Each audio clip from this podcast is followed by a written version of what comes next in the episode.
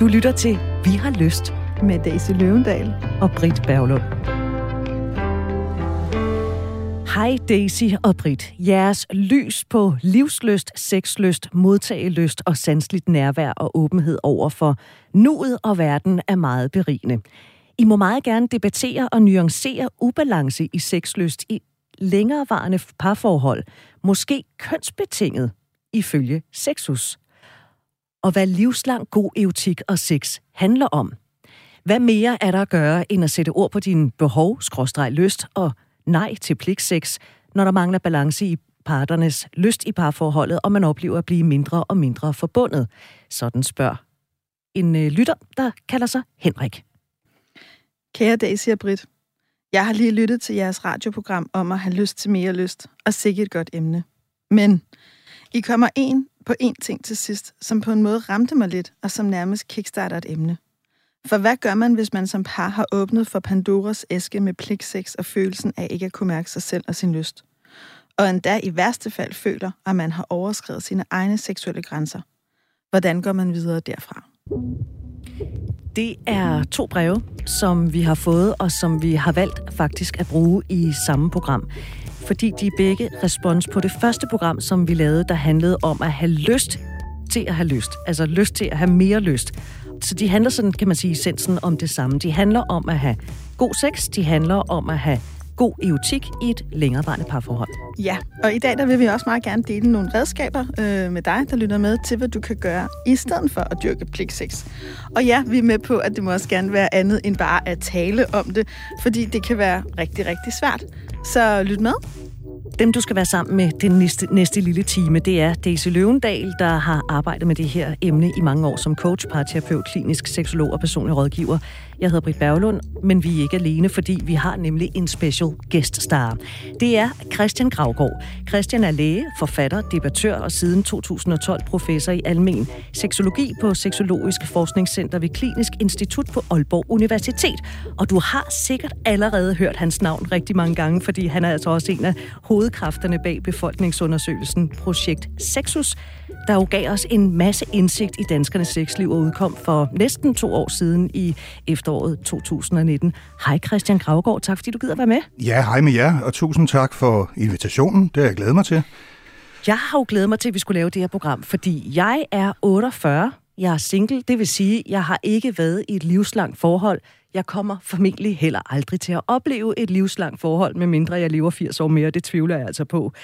Så der har jeg simpelthen ikke rigtig noget at byde ind med, og jeg kan heller ikke, sådan hvis jeg skal tale for egen regning, sådan huske pligtsex, altså at det er noget, jeg har sagt ja til. Så jeg er faktisk ret spændt på det her program, fordi forhåbentlig, så er det jo sådan, at jeg håber, at jeg ikke skal være single resten af mine dage. Og jeg synes jo, at man kan også tage det her med sig som gode redskaber til måske at undgå at havne i en sådan situation. Vi kan jo alle sammen blive klogere på ubalance i lyster og alt sådan noget, ikke? Absolut.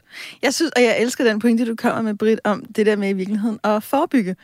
Altså, jeg vil da gerne være ærlig om, at noget af min faglige viden og alt det, jeg har beskæftiget mig med, kommer mig der i rigt mål til glæde i mit personlige liv.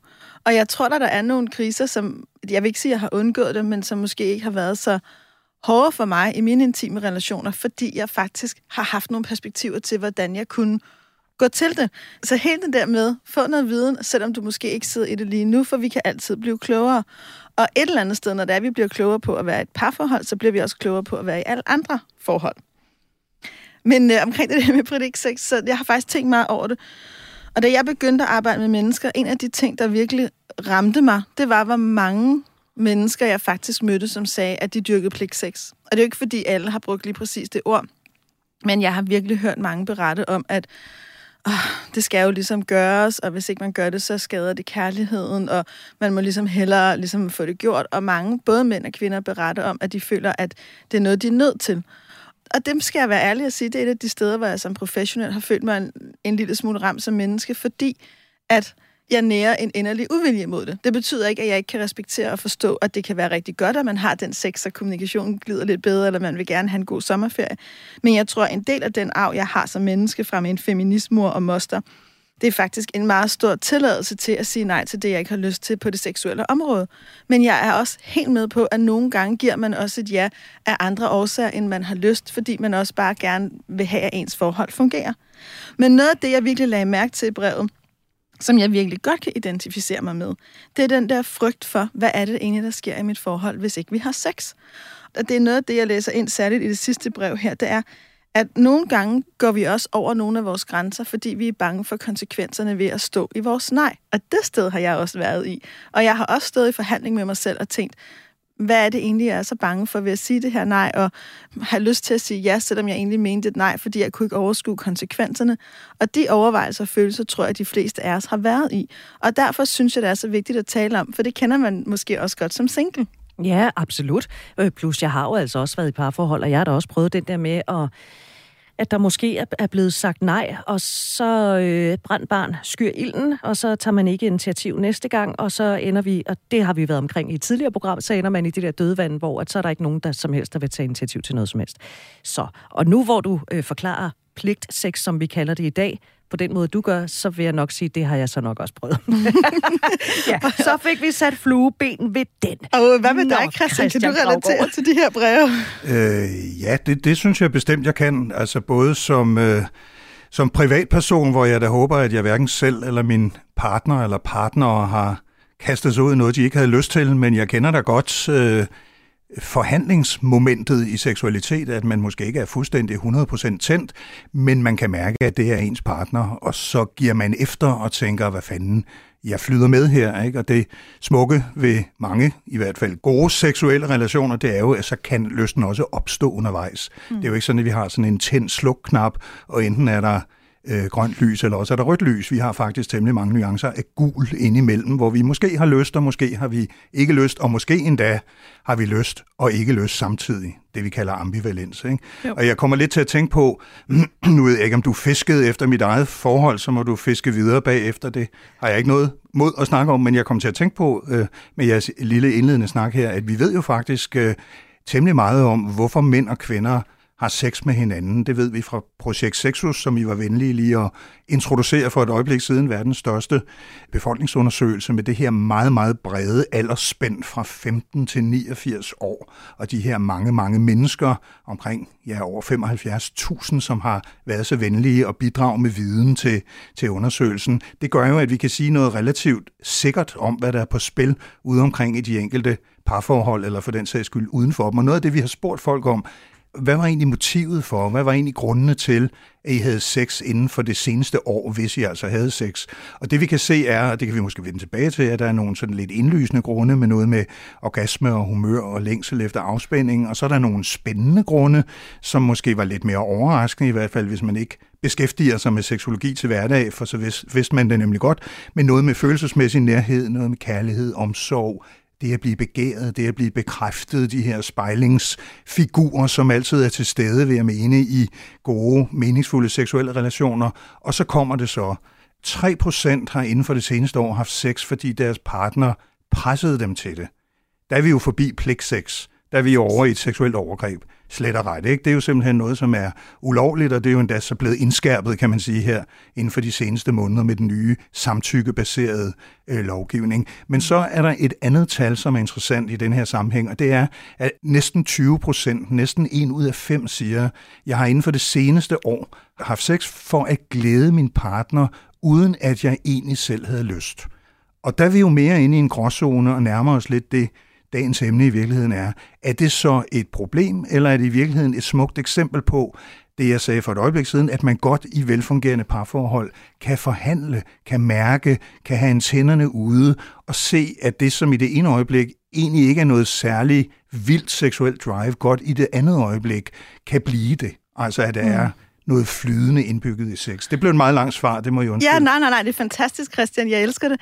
Og lige præcis det, der får jeg lyst til at koble et redskab på, fordi jeg er sindssygt enig med dig, og det er jo noget af det, jeg oplever mange af de par, jeg taler med, i virkeligheden kæmper lidt med. Det er den der, jamen hvornår er det en? Altså, jeg tror, der er rigtig mange største frygt er at komme til at begå et overgreb på et andet menneske. Men jeg tror også, at nogle mennesker reelt er i tvivl om, jamen hvis jeg presser lidt her, Er jeg så i gang med at gå over dine grænser? Eller er jeg i gang med måske at skubbe dig lidt derhen, hvor jaget kommer, og vi ender med at få det fedt? Og det er jo ikke nødvendigvis en super klar linje. Så Et af de redskaber, jeg arbejder med mine par, udover at skabe en bevidsthed omkring det her, og der er vi jo desværre nødt til at bruge sproget, ligesom vi er nødt til at kunne tale om de her ting, vi er nødt til at kunne udtrykke vores intime følelser, så arbejder jeg også meget med det, jeg kalder landskabet af ja, nej og måske. Hvor det der, jeg arbejder meget med mine par om, at der er noget, der er et klart ja. Ja, jeg vil, ja. Ja, nemt, det kender vi, ja, dejligt, ikke? Og kunne sige klart ja. Og jeg arbejder meget med, at et klart ja, det forudsætter også, at den anden kan sige klart ja, jeg også, eller nej. Og det skal man kunne gøre, uden at blive bange for at afvise, eller der går følelsesmæssigt kluder i det. Så arbejder vi igen meget med nejet. Vi arbejder rigtig meget med, at man gerne må sige nej, og det at sige nej er sexet og sandt og sejt, og også en del af det, der gør, at man på et andet tidspunkt kan sige ja. Og så arbejder vi med, og nu er det bliver kompleks. Landet er måske. Og det er der, som rigtig mange af de mennesker, jeg arbejder med, som jo også er travle mennesker med karriere og med børn og forpligtelser og sommerhus og syg mormor og altså hele livets buffet. Det er netop det, jeg også hører, du taler om. Hvad hvis jeg ikke kan mærke lysten, men måske ved, at når først du begynder at røre ved mig, så kommer der noget. Altså det, vi i fagsprog kalder modtagelyst.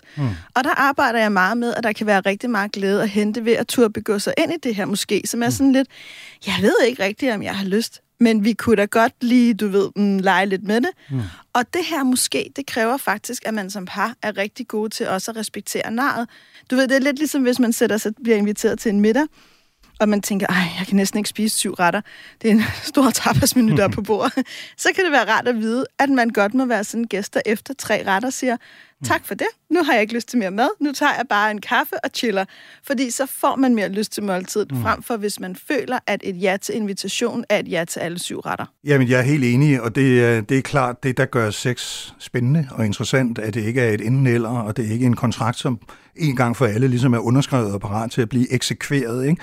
Altså, seksualitet er netop, som jeg har sagt et par gange allerede, det er en forhandling, det er et stofskifte, det er en form for organisk anarki, hvor der godt nok gælder nogle spilleregler, men selv de spilleregler er hele tiden til forhandling i den enkelte konkrete relation, ikke? Og det vi snakker om indtil videre, tror jeg, det er primært parforholdsrelationer, og det gør visse ting mere besværligt, men det gør sørme også visse ting meget nemmere, fordi man der, i hvert fald i velfungerende parforhold, kender hinanden, har en vis basal tryghed, en samhørighedsfølelse, en vis, håber vi, åbenhed og dialog og sådan noget. Det, der kan gøre de her ting vanskelige, er, hvis man skal have den type sex med mennesker, man i udgangspunktet ikke kender, altså nogen, man lige har mødt simpelthen. Der kan det være svært at hvad skal man sige, opretholde en kvalificeret og autonom forhandling, som er til gavn og glæde for begge parter, ikke? Og det er der, det under tiden, eller desværre nok oftere, end vi har lyst til at indse, kan gå galt, ikke? Og det er jo interessant, når du siger det her med, at alting hele tiden er til en eller anden form for forhandling, fordi så siger du jo netop også det, som jeg straks står og tænker, shit mand, hvor er det besværligt, ikke? Jo, det er herligt besværligt, og det er noget af det, der gør sexlivet skønt, at det er jo netop ikke en kalkyle, altså, og det er ikke et Excel-ark, det er ikke konstant, det er noget, som har en tid, det har et sted, og det er kontekstuelt, som vi siger på videnskabssprog, det vil sige, det er altid knyttet til bestemte kontekster af social og psykologisk, spirituel, eksistentiel, sågar kulturel karakter, ikke? Og det vil sige, både i det store perspektiv, når samfundet ændrer sig, normerne ændrer sig, idealerne, lovgivning osv., jamen så internaliseres det også i den enkelte, og så ændrer vores seksualitet sig også. Men det gælder i høj grad, og det er jo der, det bliver spændende for sådan nogen som os, der interesseres for klinisk seksologi i det lille perspektiv, fordi det ændrer sig jo også i et mikroperspektiv, ikke? I det enkelte menneskes levede liv. Der er seksualiteten hele tiden foranderlig fra livsfase til livsfase og fra situation til situation, ikke? Og det kræver noget overvågenhed, det kræver et veludviklet sanseapparat, det kræver nogle færdselsregler, noget basal trafiklære, kan man sige, som man jo ikke er født med, men som man jo i bedste forstand skal tilegne sig og lære, dels i løbet af sin opvækst, dels i skolernes seksuelle undervisning, dels i dialogen med forældrene, senere med jævnaldrende, og så i øvrigt livet igennem. Altså den der idé om, at vi skal lære det hele inden den seksuelle lavalder, når vi er 15, den holder jo ikke. Altså, det ville sgu også være kedeligt, ikke? Det ville være sindssygt kedeligt, og jeg er nu over 50 og føler, at hver dag stadigvæk er en lærestreg, også når det handler om sanselighed og sociale interaktioner, ikke? Og det er besværligt, og det er herligt på samme tid. Og må jeg ikke lige spørge dig, fordi nu bruger du ordene klinisk seksologi, og jeg siger også, at Daisy er jo klinisk seksolog. Hvad er forskellen på seksologi og klinisk seksologi? Fordi det sidste, det lyder bare ikke særlig sexet. Nej, det er jo det sjove. Det sjove ved det, altså man kan sige, at seksologi er jo bare læren om menneskets seksualitet, sådan i bredeste forstand, og man kan sige, en person, der sidder nede, en videnskabsmand, der sidder på en eller anden natklub i Thailand, og at deltager og observatør til, hvad der foregår af seksuelle transaktioner, er en form for seksolog, en person, der sidder i et mikroskop, ved et mikroskop i et laboratorium og kigger på kønshormoners interaktion med celleoverflader, er også en form for seksolog. Jeg er også en form for seksolog. Jeg interesserer mig for mange aspekter af seksualiteten, men måske ikke mindst det store perspektiv, altså befolkningens seksuelle sundhed og forholdet generelt imellem sundhed og livsstil på den ene side, og seksualitet på den anden side. Og så er der den kliniske seksologi, og det kliniske betyder bare, at man der sidder over for mennesker, som i udgangspunktet har et rådgivnings- eller behandlingsbehov. Gudskelov, fordi når man siger, klinisk seksologi, så forestiller jeg mig bare de her til sterile lokaler og meget, meget stive hvide kitler, hvor man tænker, det har jeg simpelthen ikke lyst til at indgå i det her seksologiske forhold, men men jeg har været på besøg hos klinisk seksologer over store dele af verden, og jeg kan sige, at nogle steder er det faktisk sådan. Vi har jo været vant til i Danmark at udvikle en kittelløs seksologi, meget takket være den gamle nestor i faget, Preben Hertoft, som åbnede den første seksologiske klinik på Rigshospitalet i 1986, den første offentlige seksologiske klinik. Han var jo læge, han var jo neurolog, han var jo psykiater, men på et meget tidligt tidspunkt fandt han ud af, at der sker noget særligt i et rum, når man har en kittel på, og noget, som ikke er særlig befordrende, kan man sige, for dialog om sensitive emner. Så siden dengang har vi haft heldigvis en kittelløs seksologi, men hvis man tager til Teheran, eller for den sags skyld, masser af klinikker i USA, så vil man opleve en meget mere gammeldags, autoritær, paternalistisk lægefigur,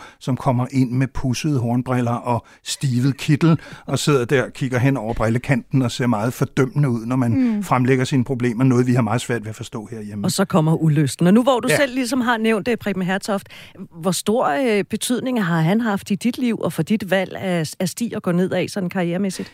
Han har haft meget stor betydning. Altså, jeg begyndte at læse til læge i midten af 80'erne, fordi jeg tænkte, naiv som jeg var dengang, ung og naiv, så tænkte jeg, at jeg var meget, meget interesseret i mennesker. Og jeg tænkte, at hvor kunne man måtte komme tættere på mennesker end i lægefaget?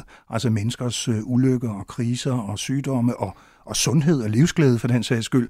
Og der blev jeg jo enormt hurtigt skuffet. Allerede i løbet af de første par semestre fandt jeg jo helt bedrøvet ud af, at der var ikke ret mange mennesker, i hvert fald ikke mennesker, som jeg forstod dem. Der var celler, der var væv, der var mennesker, der var skåret i stykker og puttet i sprit på glas osv. Men hvor var ligesom mennesket i sit hele format og al den kompleksitet, som vi allerede er begyndt at tale lidt om i det her program? Det var faktisk først, da Preben Hertoft, som var overlæge på Rigshospitalet og senere professor, vores første i seksologi. Han holdt forelæsning, og den der lille, undselige mand dybt nede i det kæmpe store auditorium på Panum Instituttet, han satte sig på katedret med fløjelsbukser, bredriflede selvfølgelig og fornuftige sko, og kiggede ud på os og sagde, mennesket først, sagde han. Og jeg var lige ved at falde bagover, og alle de andre studerende sad og glodede, som om han havde sagt det mest forbudte ord i universet. Ikke? Så jeg tænkte, den mand vil jeg være, eller jeg vil i hvert fald forsøge at afliste ham tricksene, og så blev jeg bare ligesom hans elev og blev hængende der og kan takke ham for stort set alt, hvad der er sket for mig fagligt siden da. Ej, jeg bliver en lille smule rørt, når jeg lytter til dig også. Og tak, fordi du deler. Og det er sjovt, jeg ved ikke, om det er sjovt, men da jeg mødte dig, der er jo ikke nogen hemmelighed, at du har været en af mine undervisere, og det har jeg været meget taknemmelig for. Noget af det, jeg synes var ret specielt, udover at jeg faktisk kender dig, før jeg kendte dig som professor, kendte dig som digter. Og har læst din digtsamling med stor fornøjelse. Ja. Og det er min veninde Dittes yndlingsdigtsamling, så den sidder vi nogle gange hjemme hos hende og læser. Så kan jeg også huske, du sådan til den første forelæsning, og jeg var jo sådan ydmyg studerende, og nu skal jeg møde den store professor Christian Graugaard, manden bag befolkningsundersøgelsen. Og så siger du, I skal se kunst, I skal se skuespil, I skal gå til livet i alle dimensioner. Og så tænkte jeg, og jeg bliver lidt nysgerrig på at spørge dig, du har gjort det til dit livsværk, og har gjort en kæmpe forskel her i Danmark. Der er jo rigtig mange af dem, der arbejder ligesom ved siden af mig, hvor du jo ligesom er vores, man kan sige, Preben Hertoft, hvis man skal bruge den. Hvad er det, der gør, at du som Christian har valgt at dedikere dig så meget til det her område?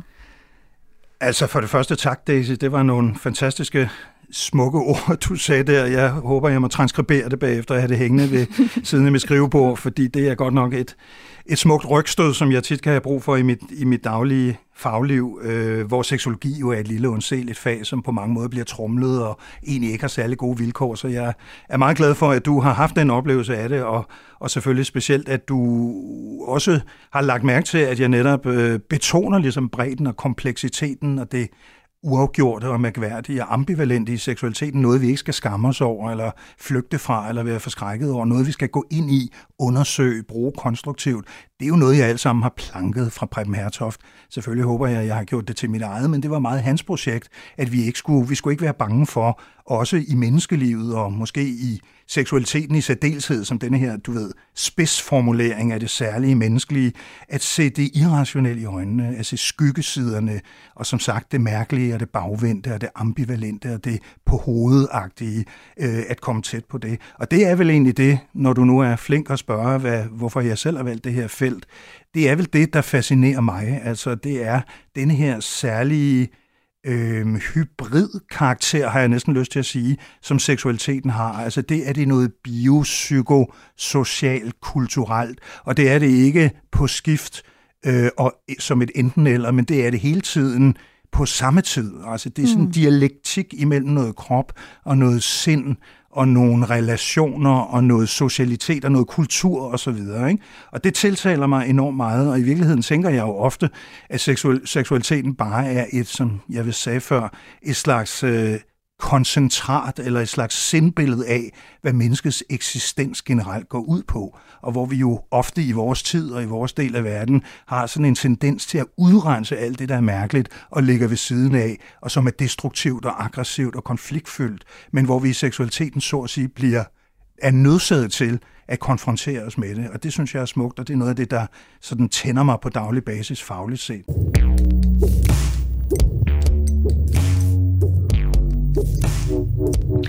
Du lytter til Vi har lyst, Daisy Løvendal, Britt Bærlund, og så har vi jo altså Christian Graugaard, som du kan høre, læge, forfatter, debattør, og siden 2012 professor i almen seksologi, og manden bag den helt store rapport, verdens største rapport, der er blevet lavet om vores sexliv.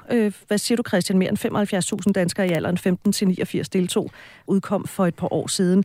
Det er jo meget interessant i virkeligheden at høre dig.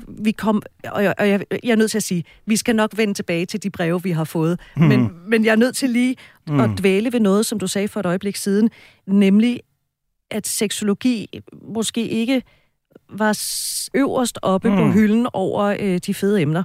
Er seksologi i virkeligheden ret usekset i lægeverdenen, eller hvordan? Ja, det synes jeg egentlig, man kan sige, det er helt kort og kontant, ikke? Det er ikke særlig højprioriteret, for at sige det mildt, i det kliniske liv. Nu har vi lige snakket om, hvad klinik betyder, det vil sige derude, hvor der færdes mennesker, som har rådgivnings-, vejlednings-, behandlingsbehov, det vil sige sundhedsvæsenet generelt, ikke?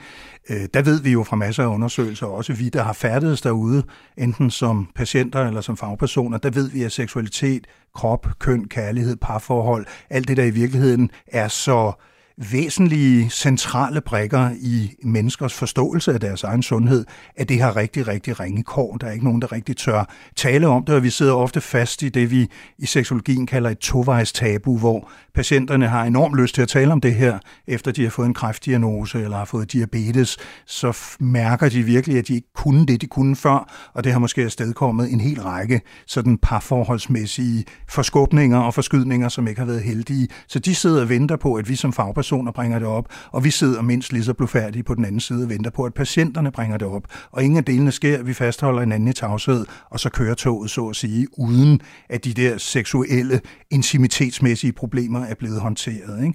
Inden for forskningen, som er mit primære felt nu, er det mindst lige så vanskeligt, det her. Altså, det er svært at skaffe penge til forskning, det er svært at overbevise specielt de store sundhedsfonde om, at seksualitet og sundhed hænger sammen. Det har jeg brugt de sidste mange år på, ikke mindst sammen med min gode kollega fra Statens Serum Institut, Morten Frisch, som er forgangsmand sammen med mig for Projekt Sexus. Vi har virkelig knoklet for at få sat samspillet mellem seksualitet og sundhed på dagsordenen, men det er, som du siger, det er op ad bakke. Altså, det lyder som et virkelig dårligt parforhold, ikke? Jo, det er det. Og jeg mener, alle, måske ikke alle, men rigtig, rigtig mange har jo sex. Altså, vi er jo seksuelle væsener.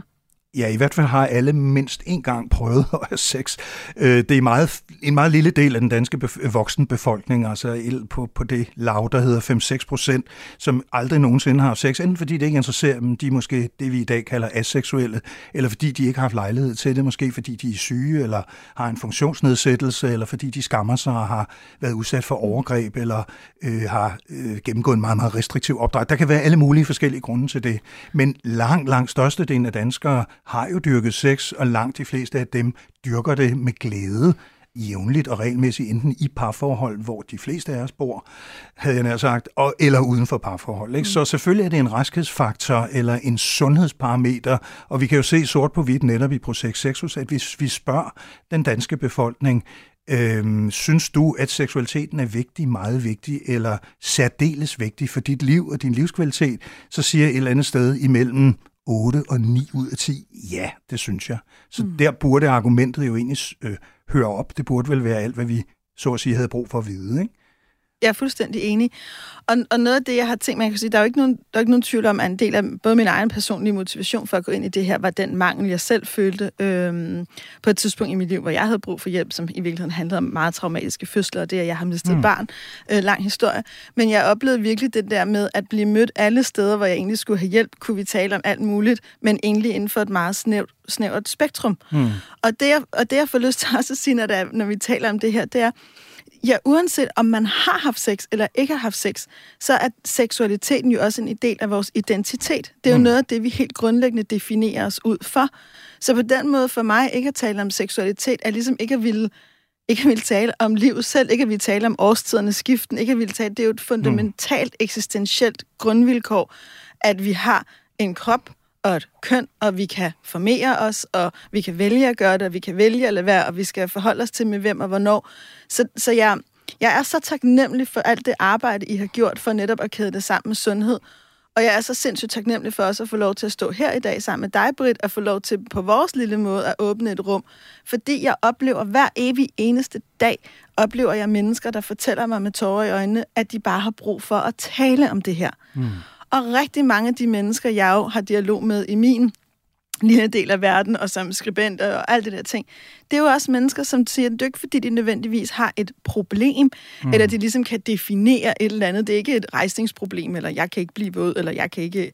Det er mere eksistentielle udfordringer. Altså, hvordan mærker jeg mig selv i livet, eller hvordan connecter jeg til min kæreste, eller hvordan connecter jeg til mig selv, eller nej, jeg er hetero, men jeg har de her flashes inde i hovedet, jeg har sex med andre kvinder, stop det der, eller er jeg unormal, eller nogle gange går jeg ned ad gaden, og så ser jeg en eller anden hot fremmed, og tænker, kunne godt, og nogle gange står jeg med et piskeris i hånden, og så vil du slet ikke vide, hvad jeg så tænker. Altså, men alt det her er jo en del af livet, og noget af det, jeg godt kan lide i det, du siger, det er den der seksualiteten er jo også skyggesiderne. Det er også de tanker, vi ikke selv har valgt. Det, vi ikke kan lide, den drift, vi har, vi ønsker, vi ikke havde. Ligeså vel som det er alt det andet.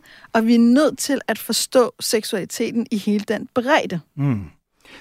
Ja, og jeg er helt enig selvfølgelig, og vi kan jo se, at der er selv i en frisindskultur som den danske, hvor vi mener at være først og mest våde med alting, og vi har så meget frisind, at vi næsten kan eksportere det til andre lande, som er mindre privilegerede end os. Vi har det i vores drikkevand og i vores undergrund, og det falder ned fra himlen. Alt det der, som vi bilder os ind, altså vi kan jo se, at det passer jo ikke. Altså jeg har den samme erfaring, som du har, dels fra dengang jeg selv sad og rådgav mennesker med ondt i livet eller seksualiteten, men også fra forskning kan vi jo se, at der er rigtig meget danskere, ikke ved om sig selv og deres egne krop nogle meget sådan basale funktioner, som de ikke har styr på simpelthen. Der er også enormt meget skam ude omkring i den danske virkelighed, altså mange mennesker, som synes, de er forkerte, eller for store, eller for små, eller ser grimme ud, og som derfor pakker sig ind og putter sig væk, og ikke tør interagere med andre mennesker, hverken seksuelt eller socialt. Så der er en meget stor, næsten sundhedspædagogisk opgave her, i at blive bedre til dels at tale om de her ting åbent, som vi gør her, dels at åbne sundhedssektoren op for, at seksualiteten altså er en, som jeg sagde før, en vigtig raskhedsfaktor, og dels måske også bare have en offentlig samtale, som i højere grad tør tale, både om det, der er sjovt og dejligt, og det, som er svært og udfordrende. Og det er jo blandt andet derfor, vi har lavet en postkasse, der hedder lyst@radio4.dk, hvor man kan stille alle de spørgsmål, man kan komme med al den input, man kan komme med al den erfaring, man overhovedet har lyst til. Og Christian Graugaard, grunden til, at vi har inviteret dig, det er jo fordi, vi blandt andet har fået en henvendelse fra en lytter, der kalder sig Henrik, hvor han skriver, I må meget gerne debattere og nuancere ubalance i sexlyst i længerevarende parforhold. Måske kønsbetinget ifølge Sexus. Og hvis vi nu kigger så på den rapport, som du har været med til at lave, den store Sexus-rapport, altså cirka en tredjedel siger, at der er lystbalance. Det er rigtigt. Og det vil jo sige, at 2/3 oplever, at der ikke er balance i lysten til sex. Det er rigtigt. Og når du siger en tredjedel, så er det selvfølgelig en tredjedel af mennesker i et parforhold.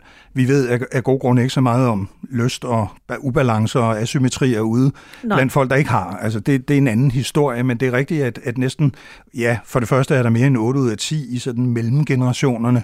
Ikke de helt unge, ikke de helt gamle, men de store mellemgenerationer, der er cirka 8 ud af 10 eller lidt til, som er i en parforholdsrelation, som har en fast partner. Så det er en meget stor del af den danske befolkning. Og der har det jo ganske rigtigt, som du siger, været tankevækkende, synes jeg, at der kun, kunne man sige, er cirka en tredjedel, som siger, jeg og min partner har cirka rundt regnet give and take lige meget lyst til sex. Ikke på millimeter selvfølgelig, men det går OP op i den sidste ende. Og så er der netop, som du siger, cirka 2/3, som siger, at vi har faktisk ikke lige meget lyst til sex generelt over en længere periode. Der er ubalance, der er asymmetri.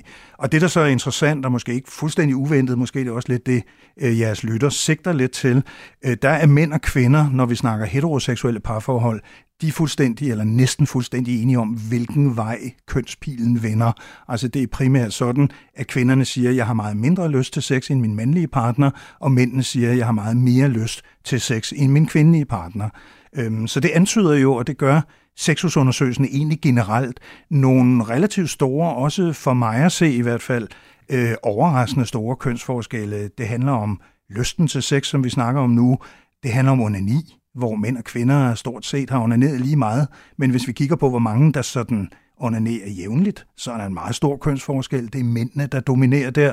På samme måde ser vi et billede, når det handler om brug af pornografi. Det er langt hen ad vejen noget mænd gør i højere grad end kvinder. Det at have søgt efter en sexpartner på internettet, mange flere mænd end kvinder. Det nogensinde er betalt for sex, næsten kun mænd. Det nogensinde i øvrigt også at have modtaget betaling for sex, det er en helt anden historie. Der er også en lille smule flere mænd end kvinder. Og så det, som jeg tror var en overraskelse både for mig og for rigtig mange, der læste tallene, da de kom ud, nemlig at der næsten er en fjerdedel af mænd, som har været deres aktuelle partner utro mindst én gang.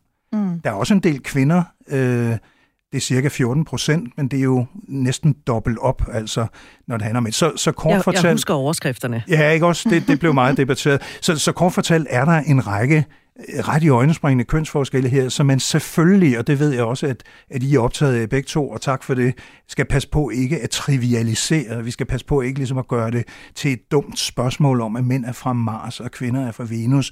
Et meget perspektivfattigt, og ikke særlig hverken nøjagtigt eller perspektivrigt udsagn. Det her er meget, meget mere komplekst. Ja, og det er jeg jo glad for, at du siger. Meget frivilligt står sådan og laver hjerter. Men så jeg kunne egentlig, også fordi problemet for mig nogle gange med det biologiske argument, sådan er mænd, sådan er kvinder, det bliver sådan lidt, okay, tak for i dag, vi slukker radioen, end of discussion, ikke? Lidt ligesom når mænd nogle gange i mit parforhold siger, jamen sådan er mænd bare. Og når de siger det, så er jeg sådan, altså, når jeg er så terapeut, så kan jeg få lov til at styre rummet, så siger jeg, hvis han nu hedder Martin, så siger jeg, Martin, er det sådan, du har det? Og det er fordi, jeg tror, i en relation, der er det vigtigt, at vi også lærer det intime sprog, og vi lærer at fortælle ud fra sig selv, ikke ud fra alle de andre, men der sker noget andet, når man siger, jeg savner dig seksuelt, end der sker, hvis man siger, ja, mænd har også bare meget mere lyst til sex, og det er også bare skide irriterende med alt det der overgang og biberbab, og hvad I kvinder ellers ruder rundt i, ikke? Altså, og der, I kan jo også høre det, når jeg siger den her måde, det gør en stor forskel, hvordan vi både taler om det og tænker over det. Men jeg har lyst til at høre dig. Når du ser den her dokumenterede kønsforskel, som jo helt sikkert er der, jeg har fuldstændig tillid til alt, hvad Sexus siger, hvad tænker du så, at der ligger til grund for det her, vi ser i forskningen? Jamen, jeg tænker selvfølgelig flere ting. For det første tænker jeg jo som en forhåbentlig god og kritisk forsker, nu må vi passe på, at vi ikke overfortolker de her tal. Vi skal lige sikre os, at der ikke er en eller anden systematisk skævhed bygget ind i tallene her, det vi på videnskabssprog kalder bias, ikke? At der ikke er en eller anden systematisk usikkerhed, som vi skal tage højde for. Det kunne jo for eksempel være, det har man set i mange andre undersøgelser, at når det handler om seksuelle præstationer, så underrapporterer kvinder, mens mænd har en tendens til at overrapportere. Ikke? Så det er selvfølgelig en lille sådan, kritisk samvittighed, vi skal have siddende om i baghovedet. Det kan også være, at vi spørger forkert. Altså den her store undersøgelse er jo grundig og stor i omfang, men det er klart, den er jo ikke mere nøjagtig end de spørgsmål, vi har stillet. Gør den? Altså, og der er grænser for, hvor nuanceret og differentieret man kan være i sin sprogbrug og i sit forsøg på at indfange nuancer i et spørgeskema. Altså det er nogle ret grove net, vi bruger her, så det kunne jo være, at når kvinder i højere grad eller i lavere grad end mænd tænder, altså fortæller om, at de er seksuelt udfarende og opsøgende osv., at de så er det på en anden måde, end mænd er. Nu taler jeg igen i generaliseringer, men at der måske er en tendens til, at man måske af kulturelle årsager, at kvinder der opfatter og udlever seksualiteten på en anden måde, end flertallet af mænd gør. Ikke? Så der er først og fremmest nogle metodespørgsmål, som vi er nødt til at vende med hinanden. Men derudover tænker jeg da, som jeg har været inde på flere gange, og som jeg ved, I også, altså at det er et argument, I også deler, altså vi er nødt til at tænke over det her som noget komplekst, som noget dialektisk, for nu at bruge et fint ord igen, altså en dialektik imellem kroppen, sindet, relationerne, kulturen. Ikke? Og det er klart, at man ville da være godt dum, hvis ikke man medtænkte, at den gennemsnitlige mandekrop og den gennemsnitlige kvindekrop, de er sådan rent hardwaremæssigt og dipedudologisk opbygget forskelligt. Altså, de er ikke ens, det er ikke bare to kroppe, som tilfældigvis har fået et kulturelt label, som henholdsvis mænd og kvinder.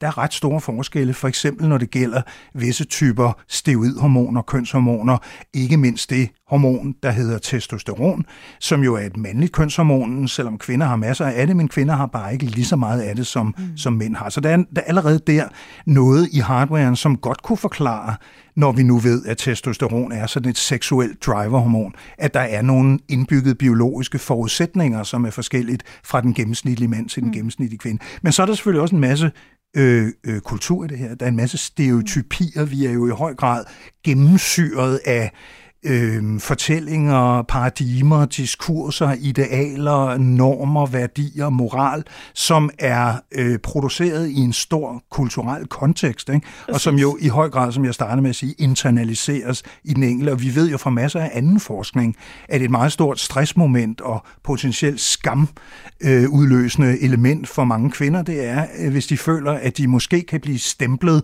som nogen, der har for meget sex. Og omvendt med mænd, ikke mindst unge mænd, der kan vi se, at det er et meget stort stressmoment og potentielt også en skamudløsende faktor, hvis de føler, at de har mindre sex end deres jævnaldrende mandefælder, ikke? Eller kønsfælder. Præcis. Så der er noget kultur, og så er der selvfølgelig også nogle praktikaliteter og noget med socialitet i hjemmene, i parforholdene. Hvem er det, der står op om natten? Hvem er det, der typisk, i hvert fald indtil vi får en ny lovgivning, tager næsten alt barslen? Hvem er det, der står for husholdningen? Hvem er det, der er på, når ungerne er syge? Og alt det her, det er stadigvæk i stor udstrækning kvinderne, og derfor er det jo ikke så mærkeligt, hvis vi der ser en seksuel slagside, sådan at de dybest set er trættere og ikke har helt lige så meget energi og motivation og overskud som deres mandlige partnere. Så det er mange faktorer, og pointen her er, at det ikke, vi tre og lytterne skal ikke vælge, hvad for en af dem vi synes er mest sandsynlig. Vi skal gange dem op i hinanden og se dem som et samspil eller en dialektik.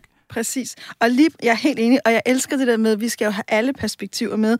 Og noget, jeg selv studsede over, da jeg læste Sexus, det var, at der er færrest, der oplever lystbalance i aldersgruppen 25-44 år. Og der tænkte jeg blandt andet, kan jeg vide, om det har noget at gøre med, at det er den periode, hvor der også er fuldt tryk netop på familieliv, på barsler, på små børn og karriere. Fordi som du også kommer ind på, ligesom der er nogle biologiske forskelle, så er der også nogle kulturelle forskelle, og der er stadigvæk forskellige forventninger til, hvad det betyder at være mor og far. Bestemt. Og noget af det, jeg også synes er vigtigt, ligesom at highlighte og understrege i det, du siger, det er, lige så vel som kvinder har mere omsorgsbyrden for de små børn stadigvæk, lige så vel som mænd opfatter sig i udgangspunktet som mere lystne, og de har en større kulturel tilladelse til at være liderlige, end kvinder har, så er der også det begreb, du kom ind på fra starten netop med kontekst.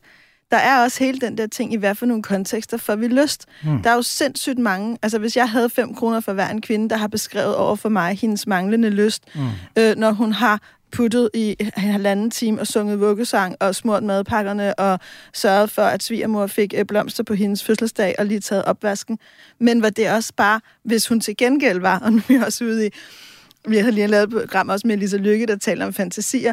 Måske hvis hun bare blev bortført af en ridder til et stort slot, hvor hun ikke skulle tage opvasken, kunne det jo godt være, at den lyst var anderledes. Helt sikkert, ja. Fordi lyst jo ikke opstår fra én kilde kun. Det er jo ikke kun en fysisk reaktion. Det er jo også nogle gange, hvornår kan jeg give slip i mit hoved. Og der er mange kvinder, der beskriver, at de i deres hverdag ikke lever et liv, hvor der er, de kan give slip. Og det fik man til at tænke på noget. Apropos de her breve, som også har det her omdrejningspunkt, hvad gør vi egentlig, hvis vi gerne vil have livslang god sex med alle de her udfordringer? Forskellige kroppe, forskellige hormoner, forskelligt liv. Hvor noget af det, jeg læser meget i de her breve, det er, at, og nu bliver det igen det der lidt, det er svært at lige komme med 3 kvikke råd til, men der er en stor forskel på, om man som par oplever den her udfordring sammen, og det er noget, vi har imellem os. Vi har lige nu en udfordring i en manglende lystbalance. Vi er lige nu et sted, hvor vi ikke har samme lyst. Skal vide, hvordan vi kan arbejde sammen om det. Altså, vi er i fællesskabet og videt. Eller om det bliver en krig. Du har også mindre lyst, end jeg har. Det er også problematisk. Du siger altid nej. Jamen, du vil også hele tiden, og du tænker hele tiden kun på dig selv, og du hjælper ikke mig. Fordi om udgangspunktet er fællesskab, eller dig mod mig, gør også, at vi har nogle helt forskellige samtaler og ressourcer til at løse vores udfordringer.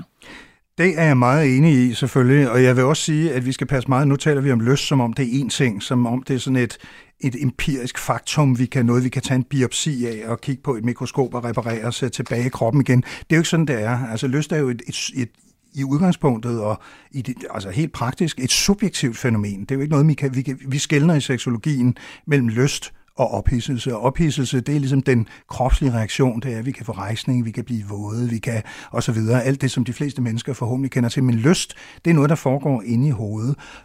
Og der er ingen lyst i hele verden, som ikke er relationel. Altså lyst opstår aldrig, ligesom i øvrigt meget få menneskelige fænomener, i et tomrum. De er altid relationelle og udspundet i sociale kontekster, for eksempel i et parforhold. Og vi oplever jo meget, det har du garanteret også oplevet, Daisy, at kvinder netop klager over manglende lyst, men er det, vi i seksologien kalder symptombærere. I virkeligheden reagerer de sundt på en syg relation, kunne man sige. Og der er intet galt med deres lyst, der er noget galt med relationen. Eller i virkeligheden er det måske deres partner, der har et problem, fordi han, hvis det er et heteroseksuelt parforhold, han har meget lyst til sex, og man kunne lige så godt vende perspektivet om at sige, at det er måske ham, som i virkeligheden burde komme i terapi, fordi han har svært ved at dosere sit krav om seksuelle præstationer hos sin kæreste osv.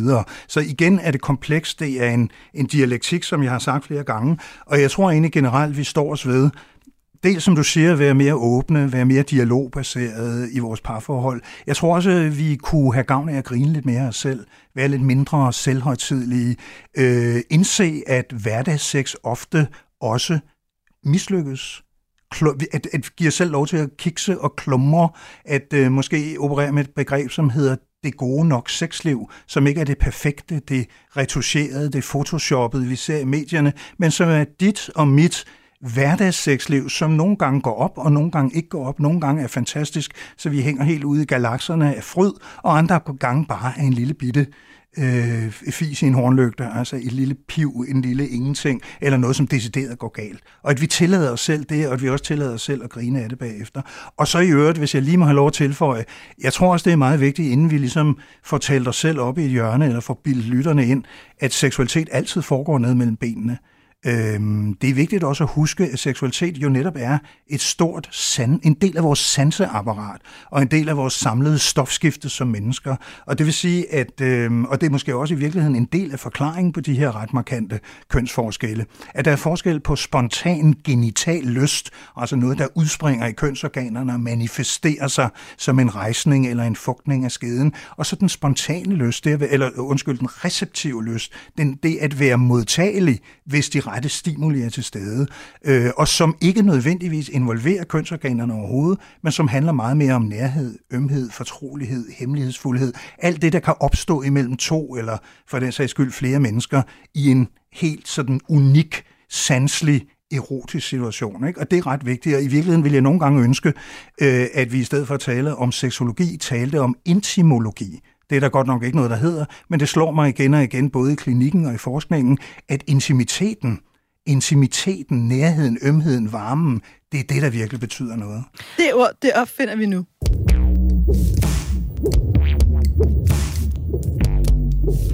Og manden, der lancerede det her ord, intimologi, var det ikke sådan, det var? Intimologi må det jo så hedde, lad os sige det. Christian Graugaard, som er læge, forfatter, debattør, altså siden 2012, også professor i almen seksologi.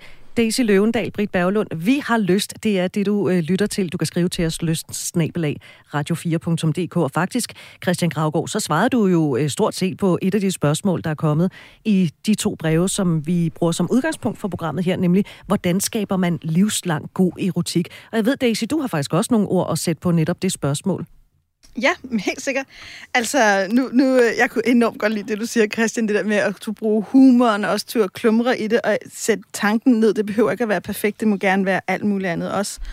Og jeg tror, ved siden af det, så tror jeg også enormt meget på, at man skal blive ved med at prioritere hinanden. Og det kan godt være, det lyder lidt som en kliché, men nogle gange, så skal man også stille sig i det der kedelige køkken, hvor der ikke er noget særligt i køleskabet, og så rent faktisk gøre sig umage for at lave en lækker middag. Mm. Så hen den der mindset i, at lysten også nogle gange kommer, når vi vælger den til. Lidt ligesom, at kærligheden også har behov for, at vi rent faktisk giver den næring. Det er ikke noget, der bare sker af sig selv. Mm. Nogle gange i livet går det bare op og ned, og så behøver vi ikke forholde os til det. Men andre gange, så skal vi også i virkeligheden øve os. Lidt ligesom... Jeg kan ærligt sige, at jeg synes selv, at jeg laver en rimelig god pasta, men jeg har også øvet mig, og jeg har læst mange kogebøger, og jeg har taget til Rom, bare fordi jeg ville spise en helt særlig pasta der, ikke? Mm. Og lidt det samme mindset at sige, hvis du gerne vil have livslang god erotik, så skal du også bruge noget bevidst energi på at blive en god elsker, en god lytter, en god samtalepartner, kunne tale om det intime, øve dit mod, øve dig i at være ærlig, øve dig i at lytte uden at gå i forsvar, og i virkeligheden ture med masser af humor og gå ind i det rum og få det til at vokse. Fordi, ligesom mange andre ting i livet, så er det noget, der kræver, at vi dedikerer os til det. Mm. Det er smukt sagt, Daisy, synes jeg, og det er jo ligesom alle andre dele af vores liv og organisme. Hvis vi ikke bruger det, så falder det hen, ikke? Så selvfølgelig er det en del af vores sanseapparat, der skal stimuleres og udfordres og meget gerne også eksperimenteres med i et åbent, ligeværdigt forhold med dem, vi nu har lyst til at involvere i det. Jeg synes også, det er vigtigt, der ligger noget vigtigt i det, du siger, nemlig at lysten eller seksualiteten generelt har jo også nogle konjunkturer, har jeg næsten lyst til at sige, med far for, at det lyder sådan lidt økonomisk børsmæleragtigt, men nogle op- og nedture livet igennem, som ofte kan forklares ganske let af de omstændigheder, der omgiver små børn. Snakkede vi om tidligere karriereudfordringer, eller det, at vi skal op til en duelighedstest i spejderkorpset, eller hvad det nu kan være, der optager os, ikke? Og det, der kan være udfordringen, er dels, at vi hver især skal leve med og forstå, at det er helt okay, det er en del af den menneskelige natur, har jeg næsten lyst til at sige, at vi svinger, vi ændrer os, vi muterer hele tiden og kan uendelig mange ting, og noget, der er fantastisk cool og helt utroligt spændende i nogle livsfaser, virker helt ligegyldigt i andre. Det, der kan være udfordringer, som er hele årsagen, kan man sige, til at vi står og snakker om det her nu, det er jo, hvis de konjunkturer i et parforhold ikke er synkrone. Ofte tror jeg har selv levet rigtig meget. Jeg er næsten militant monogam, vil jeg sige. Jeg har levet med min kone siden vores pure ungdom, og vi fik børn meget tidligt, og allerede bedsteforældre osv. Vi er jo enormt bundet sammen på kryds og tværs, og derfor har jeg da masser af erfaring med, at en del af vores lystkonjunkturer generelt, også når det handler om mad og livslyst og rejselyst og alle andre former for lyst, jamen de er synkrone, de svinger nogenlunde i rytme med hinanden, fordi vi er en del af den samme sociale kontekst. Og hvis der er noget galt med vores små børn eller børnebørn, så bliver vi begge to lige bekymrede, og så bliver alt andet pludselig ikke interessant. Men nogle gange, og det er der, tror jeg, alle lyttere, der er i parforhold, af længerevarende karakter kan det genkende til, nogle gange er konjunkturen i modfase, så den ene har totalt optur, og den anden er fuldstændig på bunden og lagt ned af stress, og har intet andet i hovedet end Excel-ark og bundlinjer eller forskningsrapporter eller hvad det nu kan være, ikke? Og der gælder det netop om alle de fine råd, du kom med, eller alle de gode tanker, du havde før, Daisy, med at arbejde for det, men også at introducere en anden form for fejlbarlighed og en humor og en omstillingsparathed, og så en måske også fornemmelse af, som jeg antydet for et øjeblik siden, at seksualitet ikke behøver at være genital. Nogle gange kan der faktisk, og det er noget, vi også arbejder med i seksologien, det vi kalder sensualitetstræning, nogle gange kan det egentlig i meget belastede perioder være en god idé, at man kigger på hinanden og siger, kære skat, lad os nu aftale med hinanden, at den næste måned, eller de næste uger, eller hvad man har lyst til, der har vi ikke samleje. Jeg kan love jer, at det for mange par er lige præcis det er et løft af et præstationsåg fra vedkommende skuldre, som gør, at man kan komme meget tættere på hinanden, og netop være intime med hinanden, være kropslige, være sanselige, røre, pille, udforske, opdage osv. Dimensioner af seksualiteten, som man i virkeligheden slet ikke kendte til. Og rigtig mange par, man har sat i gang med sensualitetstræning, kommer tilbage og siger, det kan godt være, at det her startede, fordi vi havde et lystproblem, eller fordi jeg havde et rejsningsproblem, eller fordi min kæreste har været udsat for et seksuelt overgreb, men hold da kæft, hvor er vores sexliv bare blevet meget bedre, end før vi startede. Fordi livet bliver bedre af, at vi i virkeligheden er sanselige. Ja, vi må nemlig aldrig glemme, at vi er sanselige væsener. Og det får mig til at tænke, der er et andet spørgsmål for brevet, som er, hvad gør man, hvis man som par har åbnet for Pandoras æske med pligtsex og følelsen af ikke at kunne mærke sig selv og sin lyst? For en af de ting, jeg netop tænkte, da jeg læste det, det var det, du kommer ind på også her, Christian, det er sanselighed. I virkeligheden nogle gange, så ville jeg, hvis det var et par, der kom og sagde det her til mig, så ville jeg sige, nu starter vi med at nulstille. Og der ville jeg anbefale dem også, tag lige en pause. Stop, ikke mere sex, tag en pause. Så ville jeg prøve at bruge noget energi på at blive klogere på, for hende, der ligesom har givet den her pligtsex, hvad er det, du er bange for ved at sige nej? Hvad er det for en frygt, der ligger inde i dig, som gør, at du føler, at du ikke kan sige nej? Så vil jeg arbejde med trygheden imellem dem. Og så vil jeg helt klart også i virkeligheden invitere dem til at begynde lidt forfra. Altså jeg tror helt personligt, at man er seksuelt uerfaren eller jomfru, eller har flere første gange i livet. Der er jo også en første gang, efter man har født, eller man har haft hold i ryggen, eller man har været syg, eller fået et nyt job. Altså, og jeg tror vi på, at vi nogle gange skal nulstille og starte forfra. Og der vil jeg også netop prøve at støtte dem i en vej, hvor de måske lidt ligesom når man, eller som nogens teenage-erfaringer var, at man starter med bare at kysse, og man har en hånd der, og man har en hånd der, og så går man ikke længere, og så mødes vi igen på torsdag. Og altså, det der med ro på, et skridt ad gangen. Vi skal lige kunne mærke både os selv og hinanden. Og det jeg er fuldstændig enig i, og jeg har selv introduceret i beskedenhed et begreb for mange år siden, jeg kalder den serielle debut. Altså, vi har meget knyttet op på den første gang, men i virkeligheden er det jo præcis, som du siger, at vi debuterer jo serielt igen og igen, efterhånden som livet gør det nødvendigt for os at gøre det, ikke? Og det tror jeg, man skal være meget... det skal man fejre og tage meget alvorligt. Det er meget interessant, det der med, at I siger, at så må man ikke have sex. Altså, nu, jeg er single. Jeg dyrker ikke særlig meget sex i øjeblikket. Det er sgu ikke nogen hemmelighed. Hvad hedder det? Men jeg relaterer det måske lidt til mad. Altså det der med, hvis man siger til sig selv, jeg må ikke spise det der, så får man helt vildt meget lyst til det, ikke? Jeg må ikke drikke vin hele januar. Nej, hvad har du lyst til? Du har lyst til at drikke vin hele januar. Altså, der er også noget i det der med, at man på en eller anden måde trigger sin hjerne. Eller er det bare mig, der skyder fuldstændig ved siden af? Nej, det tror jeg i høj grad, man gør, og man kan jo sagtens lege med tænd og sluk og skrue op og skrue ned hos sig selv og hos sin partner. Jeg får måske mere, nu startede I med at sige, at jeg også havde begået mig inden for poesien og har en meget stor kærlighed til lyrikken og poesien generelt. Og der er der jo sådan en kendt ting med, at mange mennesker tror, at jo flere systemer, jo flere benspænd man giver sig selv som lyriker, jo mindre indhold kommer der. Og det er jo en velkendt sag, i hvert fald hvis man er interesseret i lyrik, og sådan er det ikke. Der er masser af vores største digtere, for eksempel Inger Christensen, som nu er død, eller Claus Høg, eller andre, som introducerer næsten en spændetrøje af benspænd for sig selv, og dermed opnår et eller andet intens nærvær. Og når jeg bruger den lidt mærkelige mystiske metafor her, så handler det jo bare om, at det vi snakkede om før, det med at give sig selv som parforhold nogle opgaver, nogle benspænd, sige, nu er der noget, vi ikke gør, nu lægger vi låg på os selv, nu prøver vi en periode ikke at involvere kønsorganerne, så er det jo ikke med en forestilling om, at så bliver sex nok noget underligt blegt og udtyndet en sekundavare, men tværtimod vil det være mange pars oplevelse, at man skærper ligesom sin erotiske nerve og sanselighed på en måde, så man næsten opfatter eller oplever, at helt nye dimensioner af seksualiteten bliver vakt. Så et konkret redskab til dig, der lytter med, som baner vejen for livslang uerotik, det er skærp nærværet. Tag alle sanserne med. Prioriter det. Og forstå, at der er så meget, vi ikke forstår. Mm. Hvis du har lyst til at deltage i de her samtaler med os, så skriv endelig til os på lyst@radio4.dk. Vi vil sindssygt gerne høre, var der noget, vi skulle have sagt i dag? Var der noget, vi ikke fik med?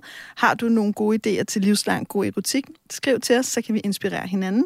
Skriv også gerne med din kritik, hvis du synes, der er noget, der er helt hen i skoven. Vi vil så gerne høre fra dig.